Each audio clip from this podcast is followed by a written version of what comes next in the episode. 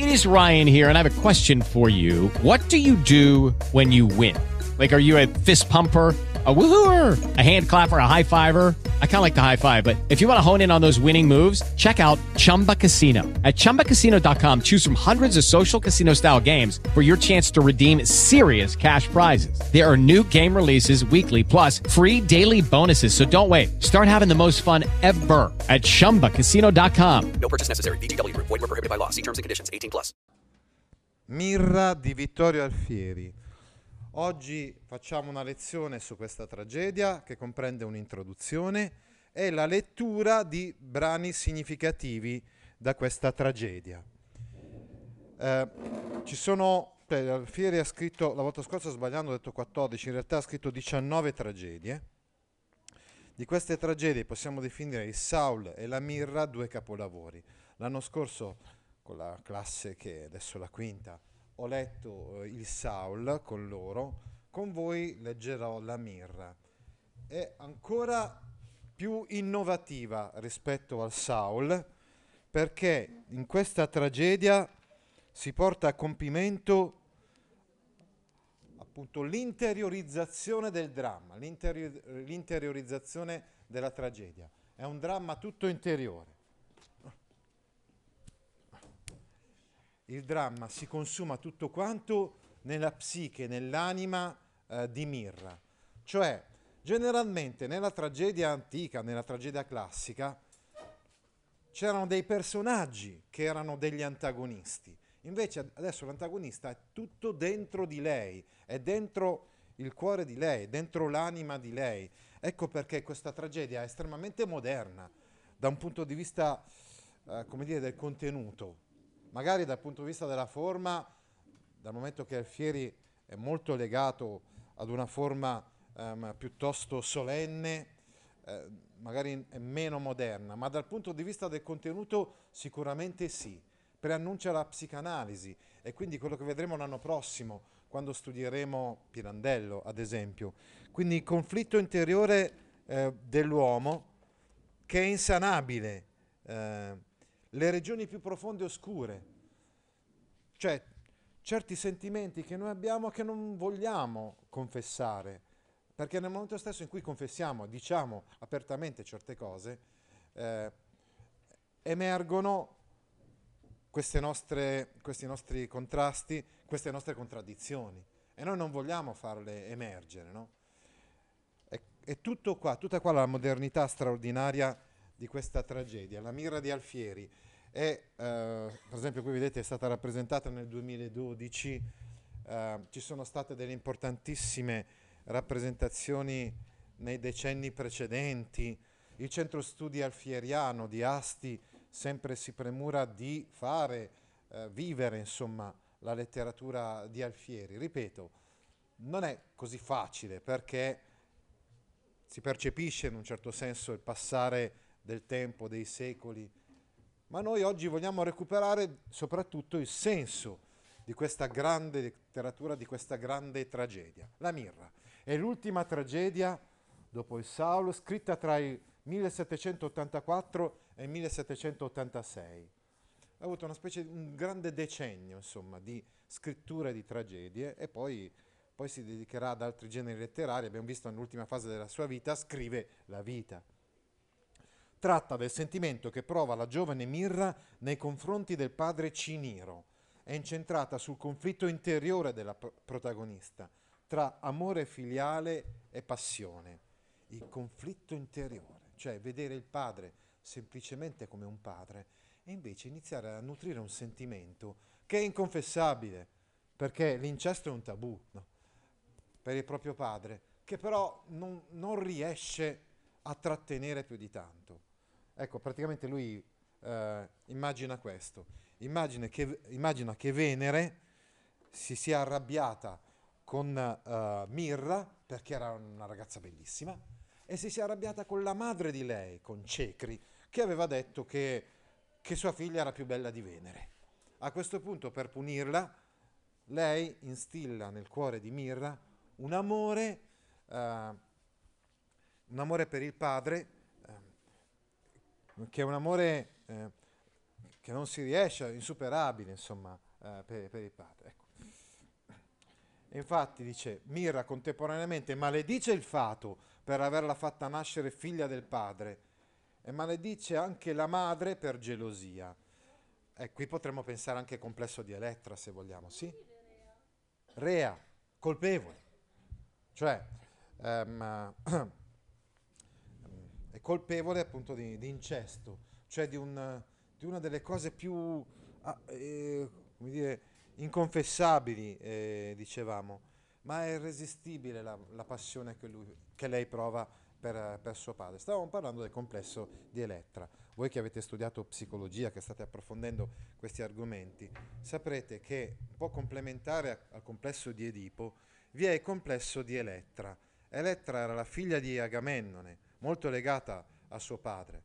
E una volta che la madre, Clitennestra, fa uccidere, uccide lei stessa insieme all'amante Egisto, uccide il marito, cioè uccide Agamennone, lei, cioè Elettra, complotta con Oreste la soppressione della madre, l'uccisione della madre. Diciamo che questa storia, questo mito... Eh, mm, ah, no, okay. Questo mito è stato un po' interpretato da Freud come una sorta di um, rappresentazione di un qualcosa che le bimbe provano uh, da piccole, qualcosa dicevamo che in un certo senso attiene all'inconscio, alla sfera dell'inconscio della propria mente. Cioè le bambine odiano la propria madre perché la vedono come una uh, rivale in amore e amano il loro padre. E questo, dicevamo, uh, lo si vede anche in questa storia, la storia mitologica di Mirra. Ah, ecco sì. Dopo uh, devo parlare con una, ragazza. Ecco, sì, sì. Dopo, dopo, dopo dobbiamo discutere un attimo di una cosa. Ah, stavo dicendo quindi. Prova anche un forte senso di colpa però lei, Mirra, per questo sentimento. Questa è la grande differenza rispetto alle metamorfosi di Ovidio. Nelle metamorfosi di Ovidio Mirra ama suo padre, è cosciente di questo e vuole portare fino in fondo questo, questo amore. Al contrario, nella Mirra di, di, Alfieri, lei sente che questo è un grave peccato, eh, insomma, no? Eh, quindi no, vorrebbe trattenere questo sentimento, ma più lo trattiene e più questo sentimento che dicevamo è irresistibile si esprime. Il conflitto interiore che si viene ad instaurare è fra la passione incestuosa e la natura, insieme alle convenzioni sociali. Eh, quindi conflitto con la natura, perché insomma, eh, per natura eh, sarebbe cioè, assurdo insomma, che, una, che una figlia si, si unisca col padre, ma lei sente questa passione insanabile. Mirra si libererà da una situazione insostenibile, apparendo però rea ai suoi familiari. Solo alla fine, insomma, de- della tragedia, lei sarà costretta, in un certo senso, a rivelare, ma neanche in modo così diretto, solamente con una parola fatale, vedremo, no? A rivelare il suo amore per il padre. Da quel momento in poi, nei suoi genitori, eh, compare accanto alla disperazione per una figlia che si sta togliendo e, e, la vita, appare però anche la riprovazione, insomma, perché l'obbrobrio per un sentimento del genere. Il re di Cipro, Ciniro, e la regina Cecri promettono la loro unica figlia Mirra in sposa a Pereo e la stessa Mirra fa una promessa solenne di matrimonio, è fidanzata di Pereo sta per sposare Pereo, futuro re dell'Epiro, poi andrà via da Cipro, andrà in Epiro seguendo il marito Pereo. Questo è quanto vuole appunto la regola, la convenzione, la razionalità, la ragionevolezza, ma poi appare questo sentimento irrazionale che stravolge tutto. Mirra però è stata condannata da Venere ad amare il padre a causa di un oltraggio alla bellezza della dea perpetrato da Cecri. Euriclea, nutrice di Mirra, completa i personaggi della tragedia. Anche Euriclea, così come il padre e la madre di Mirra, così come il fidanzato Pereo, cercano in tutti i modi di sapere da Mirra perché è così triste. Ma come ti stai per sposare? Come mai sei così triste? no? Ecco, eh, che cosa dice Alfieri stesso riguardo a questa tragedia? Dice, nella sua vita, la vita scritta da esso, vi ricordate? Nella quarta eh, parte, quindi quella della virilità, eh, ricordate? Dice, mi capitò alle mani nelle metamorfosi di Ovidio quella caldissima e veramente divina allocuzione di Mirra alla di lei nutrice. Quando insomma nelle metamorfosi di Ovidio ehm, Mirra parla appunto con questa tale nutrice Euriclea, la quale mi fece prorompere in lagrime e quasi un subitaneo lampo mi destò l'idea di porla in tragedia e mi parve che toccantissima ed originalissima tragedia potrebbe riuscire, ogni qualvolta potesse venir fatto all'autore di maneggiarla in tal modo... Ecco, Adesso mi sono stufato. Oltretutto, non solo arrivano in ritardo, ma si permettono anche di chiacchierare fra di loro. Dicevamo, ogni qualvolta potesse venir fatto all'autore di maneggiarla in tal modo che lo spettatore scoprisse da se stesso a poco a poco tutte le orribili tempeste del cuore infuocato ad un tempo e purissimo della più assai infelice che non colpevole mirra. Ecco, ribadiamo il concetto. Per Ovidio, Mirra è incestuosa ma consapevole, fino in fondo, anzi vuole avere un rapporto con suo padre. Invece Alfieri la- ce la presenta come innocente e questo sentimento non è un sentimento suo, gli è stato appunto inculcato da- da- dalla Dea e lei è innocente, non vorrebbe unirsi con suo padre, non vorrebbe neanche dire quello che prova perché sa già che già dicendolo e confessandolo in un certo senso, eh, come dire, eh, significa già commettere incesto, anche semplicemente confessarlo. Quindi dice, senza che ella neppure la metà ne accennasse, non confessando quasi a se medesima, non che ad altra persona nessuno non si snefando amore. La cosa fondamentale che rende estremamente moderna questa tragedia è che Mirra non confessa questo sentimento neanche a se stessa. Cioè, capite eh, com'è originale Alfieri? Sentii fin da quel punto l'immensa difficoltà che io incontrerei nel dover far durare questa scabrosissima fluttuazione dell'animo di Mirra per tutti gli interi cinque atti, senza accidenti accattati altrove. Eppure alla fine ci è riuscito, cioè ha fatto cinque atti di una tragedia in cui non ha fatto altro se non farci capire il tormento che vive lei, il tormento interiore. E questa difficoltà che allora via più mi, infia- mi infiammò e quindi poi nello stenderla, verseggiarla e stamparla, sempre più mi fu sprone a tentare di vincerla. Io tuttavia dopo averla fatta la conosco e la temo quant'ella sé. Ecco, qui notiamo tra l'altro anche il, il procedimento di Alfieri. Alfieri, sempre nella stessa vita, spiega che quando doveva fare una tragedia c'erano tre passaggi. L'idea, l'idea gli è venuta leggendo le Metamorfosi. Secondo, la stesura in prosa. Terzo, la- il verseggiare, quindi trasformare tutto da, um, da prosa in poesia. no?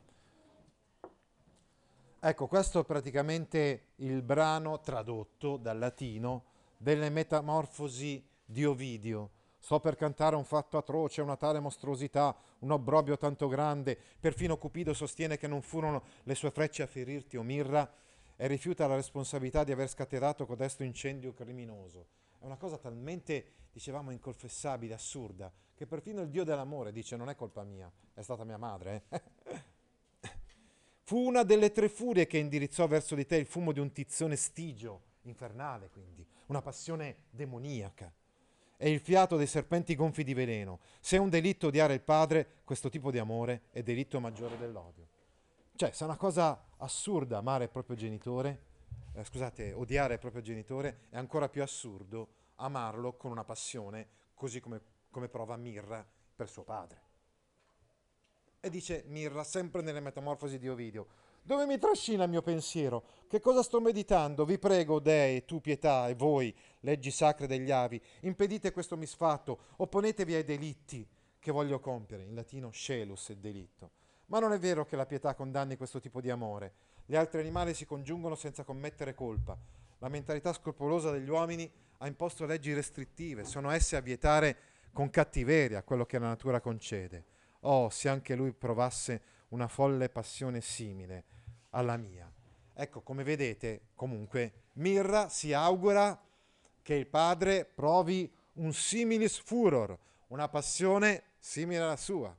Capite che va fino in fondo la mirra di Ovidio, no? Uh, anche, diciamo così, um, uh, nel tentativo di raggiungere il suo scopo, al contrario della mirra di Alfieri. È la nutrice. Ecco, attenzione, abbiamo detto che questo è un monologo nelle metamorfosi di Ovidio. Ebbene, questa è un'altra differenza rispetto alla mirra di Alfieri, perché nella mirra di Alfieri non ci sono monologhi e tutte queste cose di cui vi stiamo parlando vengono fuori dai dialoghi fra Mirra e il padre, fra Mirra e la madre, fra Mirra e la nutrice, fra Mirra e il suo fidanzato Pereo. Sì, Pereo, che deve sposare. E il problema è proprio questo, che lei deve sposarlo ma non vuole, perché ama il padre, capite? Allora la nutrice la prega di confidarle il suo tormento, qualunque esso sia, Mira si sottrae alle sue preghiere gemendo. La nutrice finalmente capisce un brivido di gelido terrore le penetra fin nelle ossa, mentre i bianchi capelli le si rizzano in testa. Pronuncia un diluvio di parole per tentare di dissuaderla dall'empia passione. La fanciulla riconosce che i suoi ammonimenti sono giusti, ma è decisa a morire se non otterrà l'oggetto dei suoi desideri. Divorata da un fuoco indomabile, Mirra non riesce a immaginare altro mezzo per placare l'amore se non la morte. Allora la nutrice si risolve a dire: Vivi e avrai tuo, avrai tuo padre, ma non osa pronunciare la parola padre, e si arresta lì avvalorando la promessa con un giuramento. Va bene, sta di fatto poi che uh, alla fine nelle metamorfosi di Ovidio, appunto, mirra viene trasformata in una pianta, una pianta uh, molto preziosa. So se avete mai sentito oro, incenso e mirra, no? Ma anche una pianta amara. Ecco, eh? I remaggi, esatto, sì. Ma anche una pianta amara. E infatti è proprio questo che caratterizza questa donna. No? Poi Igino uh, scrive d- nel, nelle sue fabule, ecco, Igino era uno scrittore latino come Ovidio, di cui si sa molto poco, e sappiamo solamente che ha scritto un trattato di astronomia e uno appunto di mitologia, che viene chiamato o genealogie oppure semplicemente fabule, che vuol dire i miti. No? Eh, in questo testo Igino spiega che l'ira di Afrodite è scatenata dalla madre di Mirra che aveva sostenuto la figlia essere più bella della dea.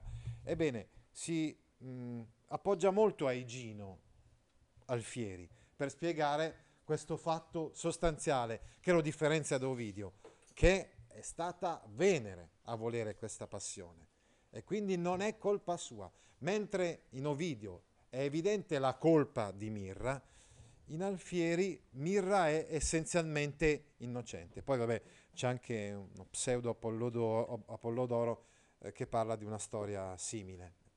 Adesso però è il momento di, andare a prendere in, insomma, in, testo che troviamo eh, la nostra pagina uh, 301.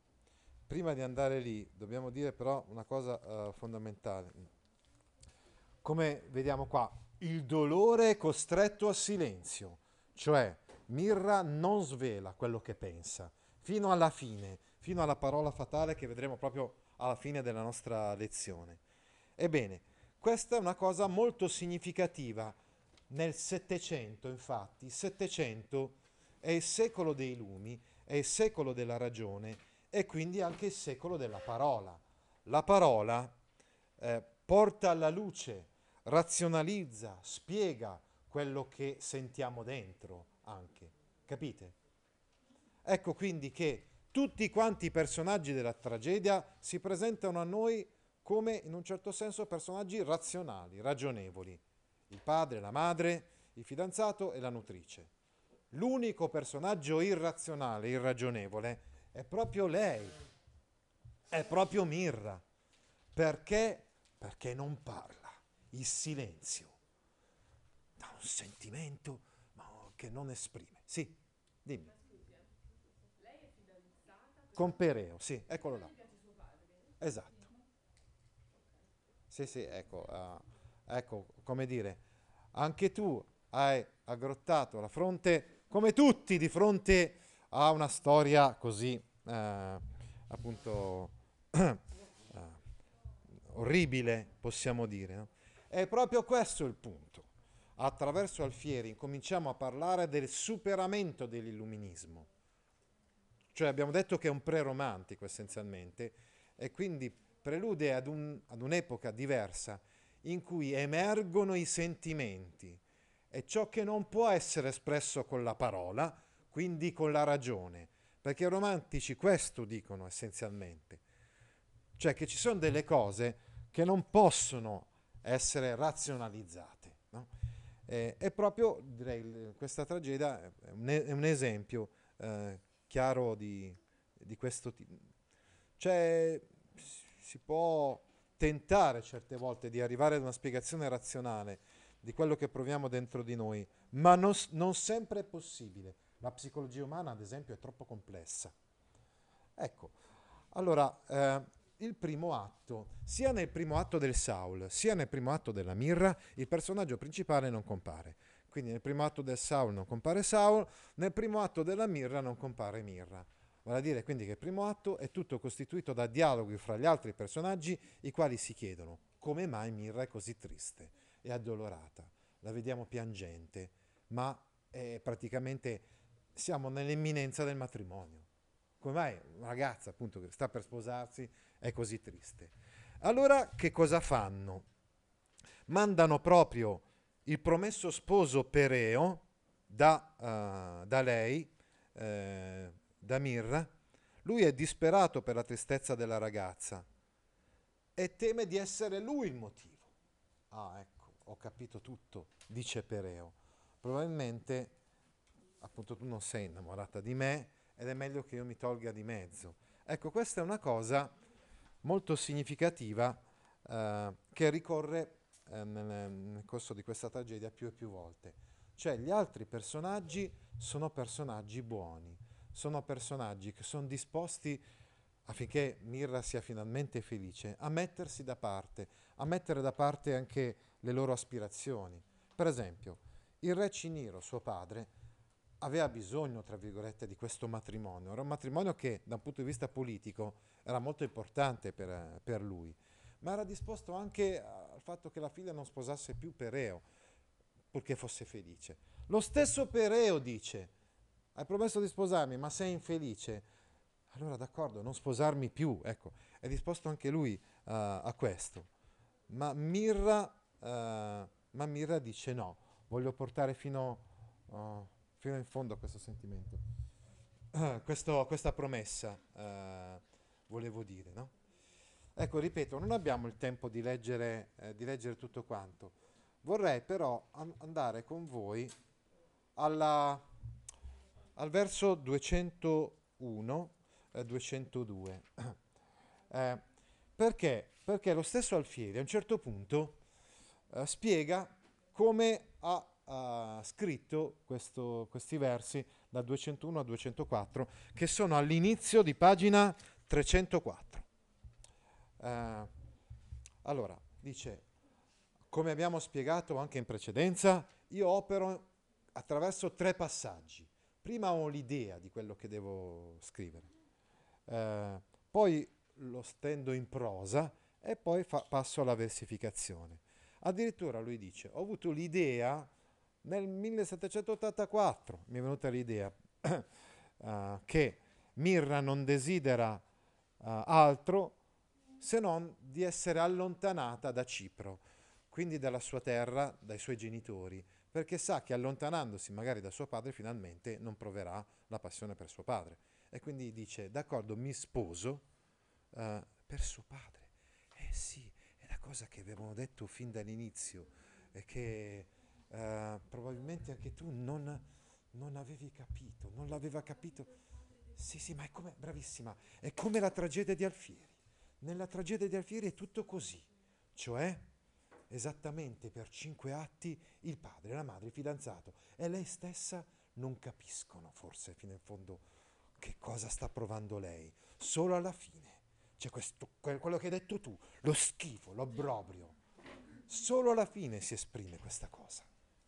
Capite la, la, non so come dire, il brivido che viene anche a noi, no? sentendo di questa storia. Stavamo dicendo quindi che nel suo cuore ci sono sentimenti contrastanti. Da una parte lei vuole stare vicino al padre il più possibile perché è innamorata di suo padre, dall'altra parte però pensa, se io finalmente mi sposo, vado via da qui, non lo vedo più e quindi finalmente non provo questa passione. Ecco il motivo per cui dice a Pereo, che insiste nel dire, ma senti, se sei infelice non sposarmi, no? Ecco il motivo per cui lei invece dice no, voglio sposarmi. No? Un anno dopo aver avuto quest'idea, un anno dopo scrive in prosa uh, la Mirra, in cui dice tra gli appunti, a un certo punto Mirra, oggi tua, purché domani le vele al vento si diano e lungi da queste rive mi trasportino i venti per sempre.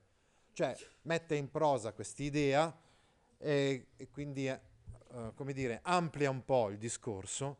Prima erano un po' come degli appunti e basta. Adesso invece in prosa c'è praticamente tutto quello che ci sarà anche nella tragedia vera e propria. La tragedia poi viene fatta in versi, la tragedia è in endecasillabi sciolti. Le tragedie di Alfieri sono in endecasillabi sciolti, che tra l'altro è un metro importantissimo perché lo troveremo anche nei sepolcri di Ugo Foscolo e nei canti di Leopardi. Poi un anno dopo ancora, addirittura dice 86-87, sono passati praticamente tre anni dalla prima idea, mette finalmente in versi questo, questa sua idea. Allora ricapitoliamo. dice, eh, magari andiamo indietro se riusciamo una slide, no? Ah, ciò che dirmi potresti e darmi vita, io non l'ardisco chiedere a te Insomma, uh, praticamente nel discorso che purtroppo abbiamo dovuto semplicemente sintetizzare eh, fra Pereo e Mira, eventualmente poi dopo lo leggerete integralmente a casa, a un certo punto Mira dice no, no, voglio sposarti, eh, dice eh, te lo giuro, e soprattutto insiste sul dovere, sui doveri che ha nei suoi confronti, nei confronti di Pereo. Allora Pereo dice, sì è vero, d'accordo, mi hai detto tutto, hai parlato di rispetto nei miei confronti, hai parlato di dovere, non hai detto però l'unica cosa che io mi aspettavo da te, che, che cosa volete che si aspetti un promesso sposo da una fidanzata? Cioè ti amo, no? Eh, questa cosa non l'hai detta, no? Ciò che dirmi potresti è darmi vita, cioè quello non ti chiedo insomma se mi ami. Perché non te lo chiedo? Perché intuisco che non potresti dirlo, perché sento. Certe cose si percepiscono, si capiscono. Tu puoi dire esternamente tutte le parole che vuoi, ma si vede subito dalla faccia se mi vuoi bene oppure no. Io ho capito che non mi vuoi bene. Quindi è per questo che non te lo chiedo, non ardisco chiedere a te, non, non, non ho il coraggio di chiedertelo. Fatal domanda. Eh, sarebbe una domanda fatale, perché so già quale potrebbe essere la risposta. Il peggio fia l'averne certezza ed essere, avere la certezza che tu stai per sposarmi e non mi ami sarebbe una cosa ancora peggiore. Or dester mia non sdegna dunque, quindi adesso comunque tu non sdegni di essere mia e non te ne penti, ora che io comunque ho capito che non mi vuoi bene. E non lo indugio mai, nessun ritardo per il matrimonio, non è che magari ti è venuto in mente almeno di posticipare il matrimonio. Ecco, qui poi abbiamo, come abbiamo spiegato, uh, quello che ha scritto Alfieri nella vita riguardo a questo e infine abbiamo la risposta di Mirra. No, questo è il giorno. Ah, ecco sì, dobbiamo anche spiegare una cosa, l'unità di tempo, cioè praticamente la tragedia, eh, secondo Aristotele, doveva avere una sorta di unità di tempo, cioè se la tragedia, cioè ci volevano due ore per vederla, dovevano essere rappresentate le cose che avvenivano in quelle due ore. E quindi siamo proprio nella mattina, tra virgolette, del matrimonio. No? Questo è il giorno, io tra poco ti devo sposare e lo farò. Ed oggi sarò tua sposa. Ma domani le vele daremo ai venti e lasceremo per sempre dietro noi queste rive. È la versificazione di quello che aveva già pensato, ideato, l'idea, ricordate l'idea e la stesura di Alfieri in precedenza cioè che lei vuole andarsene via da Cipro, vuole andare in Epiro con suo marito per dimenticarsi di suo padre. Ma si tratta di un... sono tutte cose che, come dire, illusioni, no? Ecco, passando poi al brano precedente, abbiamo nell'atto terzo, scena seconda, il dialogo proprio fra Mirra e i suoi genitori. No? È bellissimo questo dialogo, perché è proprio in questo dialogo che emerge il dissidio interiore di, di Mirra. E infatti la madre dice, la madre Cecri, amata figlia, De, vieni a noi, De, vieni. Sono preoccupati i genitori. Sono genitori preoccupati, tanto che alcuni hanno notato questo, che è vero che i protagonisti di questa tragedia sono una, un re, una regina, una, una figlia, quindi una principessa, eccetera, ma non hanno tanto i caratteri di una reggia, eh, l'ambientazione, quasi sembra quello di, ess- di, una famiglia borghese. La lingua non è quella eh, sostenuta, essenziale, elevata delle altre tragedie alfieriane, ma si è fatta più tenue, quindi frivola. Ecco quindi che è questo proprio il momento in cui si passerà poi, vedremo, dalla tragedia alla commedia. Dopo questa tragedia praticamente Alfieri non scriverà più tragedie, inizierà a scrivere commedie, è come anche una sorta di dimostrazione che anche a, a teatro termina la stagione della civiltà aristocratica e incomincia la stagione che poi sarà quella, vedremo l'anno prossimo, quando studieremo insomma, in particolar modo Pir- Pirandello del dramma, del dramma borghese. Oh ciel che veggo, an- anche il padre, vedo che c'è anche mio padre, e Ciniro il padre, ti inoltra, unica nostra speranza e vita, e inoltrati securati, inoltra, inoltrati, è anche una specie di chiasmo, no? Cioè, come dire, avvicinati, entra, eh, che hai paura di noi, hai paura dei tuoi genitori. Cioè, intuisce che lei ha avuto come un brivido no? quando ha visto suo padre. E il padre non riesce a capire come mai, no? E non temere il mio paterno aspetto, più che non temi della madre, non avere paura di me. In realtà diciamo che Mirra non è che abbia paura del padre, ha paura del, di quello che prova lei per il padre. Ha, certo, come abbiamo spiegato infatti, la Mirra di Alfieri prova un profondo senso di colpa per questo sentimento, al contrario della mirra di Ovidio. No, assolutamente no.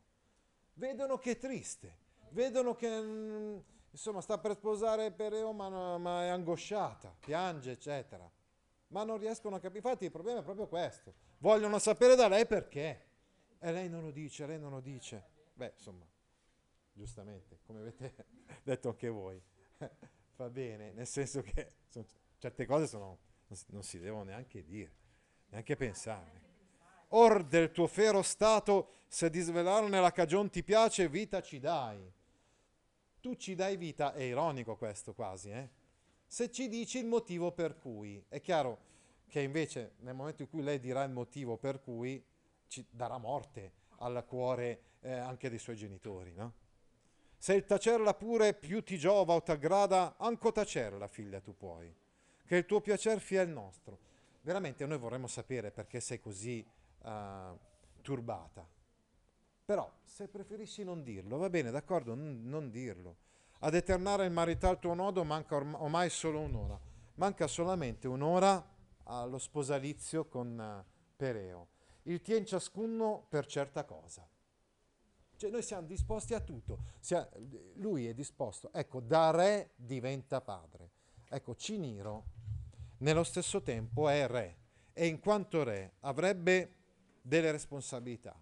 E una di queste è portare avanti questo matrimonio, perché rientra, dicevamo, nei suoi progetti politici, ma è disposto a mettere da parte il suo ruolo, insomma, di re per essere padre e per vedere sua figlia felice. Il problema è proprio questo, che se fosse stato un tipo insensibile, eh, eh, lei magari non, ah, l'amore per lui sarebbe diminuito. Invece mostrandosi così, così sensibile, così umano, aumenta la passione d'amore di Mirra per suo padre. Adesso ripeto il discorso, purtroppo non abbiamo tempo per, uh, per leggere tutto quanto il brano. Una cosa interessante è che a un certo punto sembra che Mirra stia per parlare e dice Signor, rivolgendosi a suo padre, lo chiama in questo modo, lo chiama Signor. Vediamo se riusciamo a trovare il verso, boh, il verso di lascia o lascia, diletta figlia, squarciare, ma insomma, ma insomma, che sento via. Vabbè, non riesco a trovarlo. Comunque, lascia de lascia che il tuo cor ci favelli.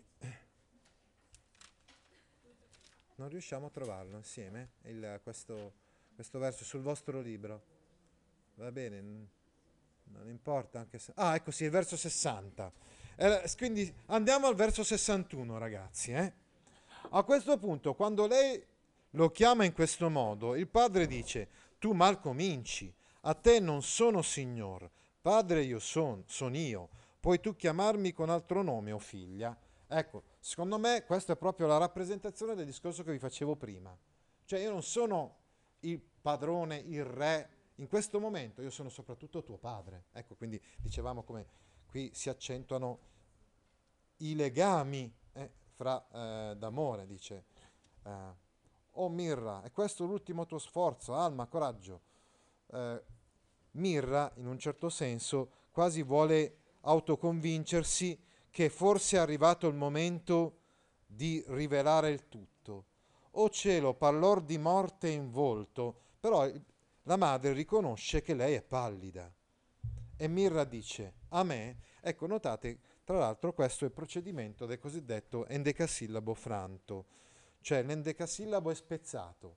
Nella, in, in molte scene, soprattutto poi vedremo nella scena finale di questa tragedia, l'endecasillabo è spezzato, cioè non è un solo attore, insomma, che recita interamente un verso endecasillabo, ma il verso endecasillabo è la risultante di, eh, dell'intervento di diversi attori. Infatti, l'ultimo sforzo Alma Coraggio o Cielo è un endecasillabo che è iniziato da Mirra e finito da Cecri. Pallor di molto in volto a me mandò Madonde è addirittura un endecasillabo che è iniziato da Cecri, è completato da Mirra e da Ciniro. Ma donde, donde il, trem- il tremar del padre tuo? Dice insomma la, la madre, ma perché hai paura? Eh, hai pa- no, scusate, dice il padre, perché hai paura di me? No? Non tremo, parmi, o almeno non tremerò più mai, poiché ad udirmi orsi pietosi state. L'unica vostra e troppo amata figlia sono io, ben so, goder d'ogni mia gioia e va tristar d'ogni mio duol vi veggo ciò stesso il duol mi accresce. Cioè dice, insomma, moltiplica il dolore il fatto che vi vedo condividere il mio stesso dolore. Oltre ai confini del natural dolore il mio trascorre. È un dolore eh, insanabile, è un dolore che va al di là dei confini del dolore stesso, naturale. In van lo ascondo. Cerco inutilmente di nascondere questa mia ansia e a voi vorrei pur dirlo ove sapessi io stessa.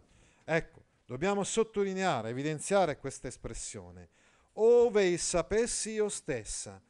Qui abbiamo lo stesso tema affrontato durante il colloquio con Pereo.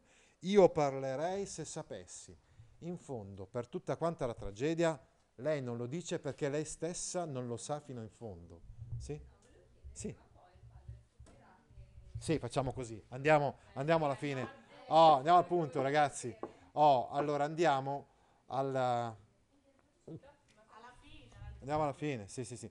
Qui tra l'altro vi volevo far vedere un altro pezzo in cui um, prima aveva steso in prosa quello che poi uh, viene insomma scritto in, uh, in poesia. Quindi praticamente questo brano sulla gelosia di Mirra, un'incognita forza, eh, ve lo sintetizzo solamente perché non leggiamo. Ecco, questo è un brano tratto dall'atto quarto in cui invece Mirra parla con sua madre. E con la madre i sentimenti sono contrastanti perché ora l'abbraccia e piange seco, ora abbraccia la madre e piange con lei, ora s'adira con lei e la chiama cagione della sua sventura, perché in fondo è colpa tua, perché se non ci fossi tu, magari mio padre amerebbe me, invece so che era, era certo, è vero anche questo. La chiama cagione della sua sventura.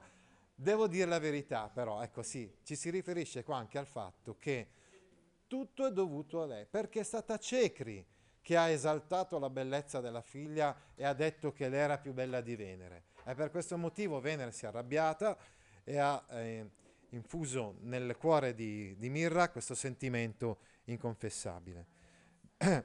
E poi quindi, dicevamo, emerge comunque la gelosia di Mirra nei confronti della madre. Come dire, tu uh, puoi godere degli abbracci, abbracci però non abbracci di padre, ma abbracci di marito, che sono quelli che io vorrei, no? Come, con, con, mio padre. Sì, sì, sì, ragazzi, qui, ripeto, sono cose, ve l'ho già detto, inconfessabili, eh, assurde. Come avete detto, giustamente voi volete sapere come va a finire. E allora andiamo all'ultimo brano, che è quello tratto dal quinto atto, l'ultimo atto, il quinto atto. Nella scena seconda abbiamo Ciniro che va da Mirra e gli dici, sì, praticamente, no, no, calma, calma, calma, calma, calma. Adesso, adesso vi devo spiegare tutto. Dopo il drammatico colloquio con la madre, quello del quarto atto di cui abbiamo parlato prima, Mirra deve affrontare la prova più difficile, quella dell'incontro con il padre. Ebbene, il padre ha assistito con i propri occhi a Pereo che si è ucciso. Eh sì, perché ovviamente eh, è successa, è successa una, una, scena penosa, cioè praticamente quando c'è stato il, ma- il matrimonio, Mirra è scoppiata, c'è stata una crisi evidente a tutti.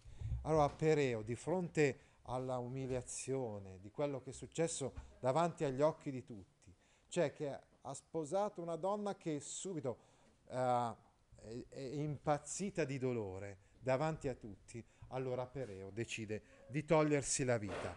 A questo punto il padre parla con la figlia. Come dire, hai visto cosa è successo?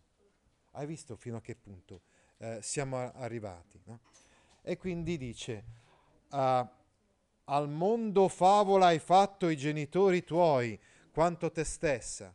Ecco, siamo, uh, dicevamo, al verso 60-61. Ecco, al verso 61. Ci siete in fondo alla pagina 317? Eh, con l'infelice fine che hai posto alle nozze da te volute, hai fatto favola al mondo, cioè hai resi ridicoli agli occhi del mondo i tuoi genitori, così come te stessa, perché tutti quanti adesso hanno saputo, hanno visto, no? uh, appunto, che cosa tu uh, pensavi, cioè che non volevi bene al tuo, sp- al tuo sposo e il tuo sposo per questo motivo si è tolto la vita. Ecco, attenzione, questa espressione tratta appunto dalla tragedia di eh, La Mirra di Alfieri, in realtà ha dei precedenti illustri, che sono il primo sonetto del Rerum Volgarium Frammenta, cioè del canzoniere di Petrarca, quando dice Petrarca al popolo tutto favola fui gran tempo. Eh? E poi ancora alla fine di quello stesso sonetto, quanto piace al mondo è breve sogno. Ma proprio l'espressione favola fui ha un altro precedente illustre, che è quello di Orazio, un poeta latino, che negli Epodi dice, Eo me, povero me, ahimè, per urbem in tutta quanta la città, fabula quanta fui. Sono stato una favola, quindi dicevamo, sono stato, sono stato ridicolizzato, così tanto ridicolizzato davanti a tutti. Infatti ho vergogna di, di, un cos, di, cos, di così grande male, di un male così grande. Ecco, a questo punto dicevamo c'è il colloquio finale fra Ciniro e eh, Mirra. Andiamo al verso 98, qualche verso dopo, eh, dove dice, più il nieghi tu, più ne sono io convinto. Ecco, ci si riferisce qua al fatto, ai sentimenti, no? Uh, io d'amore, de non credo, le furie tue d'amore, ecco sì. praticamente, Ciniro dice una cosa. Ormai l'hanno capito tutti, che tu volevi bene a qualcun altro e non volevi bene alla- al tuo sposo. E quindi dice, neghi, continui a negare di provare la passione per un altro uomo.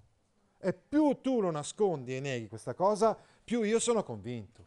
E certo in un son io, purtroppo ormai, che esser non puote altro che oscura fiamma, quella cui tanto ascondi. A questo punto siamo tutti consapevoli che tu nascondi una fiamma oscura, cioè un amore impuro.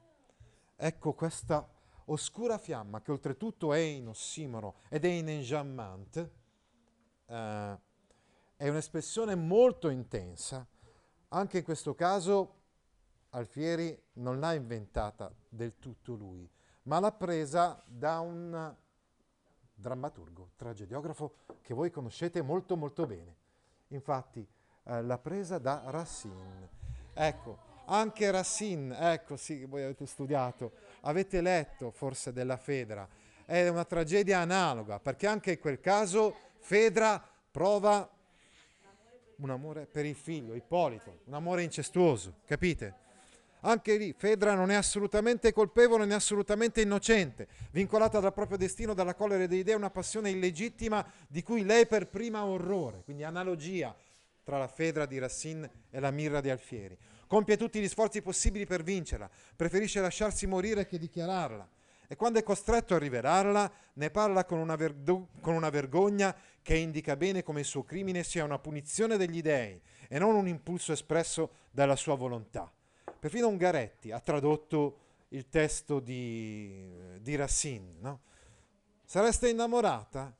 Eh, e lei risponde, Fedra, ho ogni furia d'amore. Per chi? Stai per udire il colmo degli orrori. Viene da più lontano il male mio. Confusione s'alzò nell'anima mia scossa. Non vedevano più gli occhi miei, non potevo più parlare. Venere riconobbi i suoi fuochi temibili a sangue che perseguiti i tormenti inevitabili. Invano la mia mano andava incenso bruciando sugli altari. Mio crudele destino, non è più ardore ascoso entro le vene, è tutta inte- intera Venere avvinghiata alla, pre- alla preda. E poi qui potete vedere anche il testo a fronte, il testo originale, no? Eh, a fronte. Appunto non lo leggo in francese perché lo sapete leggere in francese molto meglio voi di me. Io ho concepito per il mio crimine un giusto terrore, ho preso in odio la mia vita, ho concepito orrore per la mia passione, ma flamme. Ecco quindi, dicevamo, la fiamma, l'oscura fiamma, no? che abbiamo visto anche nella tragedia di Alfieri. Volevo col morire dimostrare che ancora mi preoccupo del mio onore, della gloria, sottraendo così alla luce una fiamma tanto nera. Ecco, anche ora, flamme si noir. Anche questo, dicevamo, proprio è da ispirazione ad Alfieri. Non ho potuto sopportare tante tue lacrime, tante lotte. Ti ho confessato tutto, non me ne pento. E allora arriviamo al momento in cui anche lei confessa, ma lo, lo confessa indirettamente. Iniziamo a sintetizzare. Ciniro solo con Mirra la scongiura a svelargli il suo amore quale sia, che non può ormai dubitare che amore sia la cagione del suo furore. Mirra, sola col padre, prova tutti i tormenti orribili del suo stato. Se il padre vuole abbracciarla, ella lo respinge. Se il padre addolorato e piangente si duole che ella non l'ami, ella corre per abbracciarlo, poi si sente come respinta indietro. Ora confessa d'amare, ora lo nega, poi si contraddice poi piange in furia, mille volte sta per dirlo, poi non lo, non lo può dire. Finalmente le sfugge una parola. Oh felice la madre mia. La parola è la seguente. Felice lei. lei sì, lo capisce così. Felice lei che ti può abbracciare eh, eh, nel letto. E il padre di fronte a questo non dice niente, rimane muto. Lei allora prende al volo la situazione, afferra il pugnale di suo padre e si trafigge. E così termina la tragedia. Ce lo dice Alfieri stesso. Parola che fa rimanere sopra di sé Ciniro, sbigottito. Ella pentita di tal parola, perché capisce che, che lui ha capito, s'avventa il pugnale di Ciniro e si trafigge a morte. Oh cielo, amo sì, poiché a dirtelo mi sforzi, io disperatamente amo. e indarno, invano, perché amo qualcuno che non, che non potrò mai sposare. Ma qual ne sia l'oggetto, né tu né mai né persone saprà. Lo ignora ei stesso. Non lo sa neanche l'uomo che io amo, non lo sa. E da me quasi il niego, cioè quasi lo nego a me stessa. Capite? Non, ho- non lo confesso neanche a me stessa. Ciniro. E io saperlo o deggio e deggio e voglio. Io devo saperlo e voglio saperlo, sì? Eh, no, no, non lo sapevano. No, non lo sapeva. Sì, beh, insomma, sapeva che non era colpa sua, ecco, sì. Sì. Sì. Ah, sì, sì, allora lo sapeva, insomma. Sì, sì, sì, sì, cioè, sapeva che era stata bene a colpirla, ferirla, sì. Ha detto la madre, sì, sì. È, è colpa tua. Sì, sì, giusto, giusto. Né a te stessa cruda esser tu puoi, che un tempo assai non sia i tuoi genitori. Vabbè, sentite, andiamo alla parola che uccide. Andiamo alla parola che uccide. O figlia unica amata, o che di tu, deh vieni fra le paterne braccia, o cielo, in atto di forsennata or mi respingi, il padre dunque aborrisci, e di sivile fiamma ardi che temi, non è vile, è iniqua la mia fiamma, né mai. Ritorna alla parola fiamma che abbiamo visto prima, no? Poi, ecco, o dura, fera, orribil minaccia, or nel mio estremo sos- sospir, che già si appressa alle tant'altre furie mie, l'odio crudo aggiungerassi del genitore. A questo punto il genitore dice, io ti odio se non mi dici. Da te morire io lungi, morire lontano da te, o madre mia felice, almen concesso a lei sarà di morire al tuo fianco. Ho, ho evidenziato, come vedete, queste, perché questa è proprio la parola che uccide, è la parola con la quale indirettamente Mirra confessa la sua passione per il padre. Infatti Ciniro subito dice, che vuoi tu dirmi? O qual terribile lampo da questi accenti? Che cosa hai detto? Che cosa intravedo nel lampo dei tuoi occhi? Che tu ami, ami mio, ami me, ami, ami tuo padre. Empia tu fu, per caso tu sei empia? Per caso tu sei incestuosa? E Mirra, oh cielo, che dissi mai, me misera, ove sono? Ove mi nascondo, dove potermi nascondere, ove morir?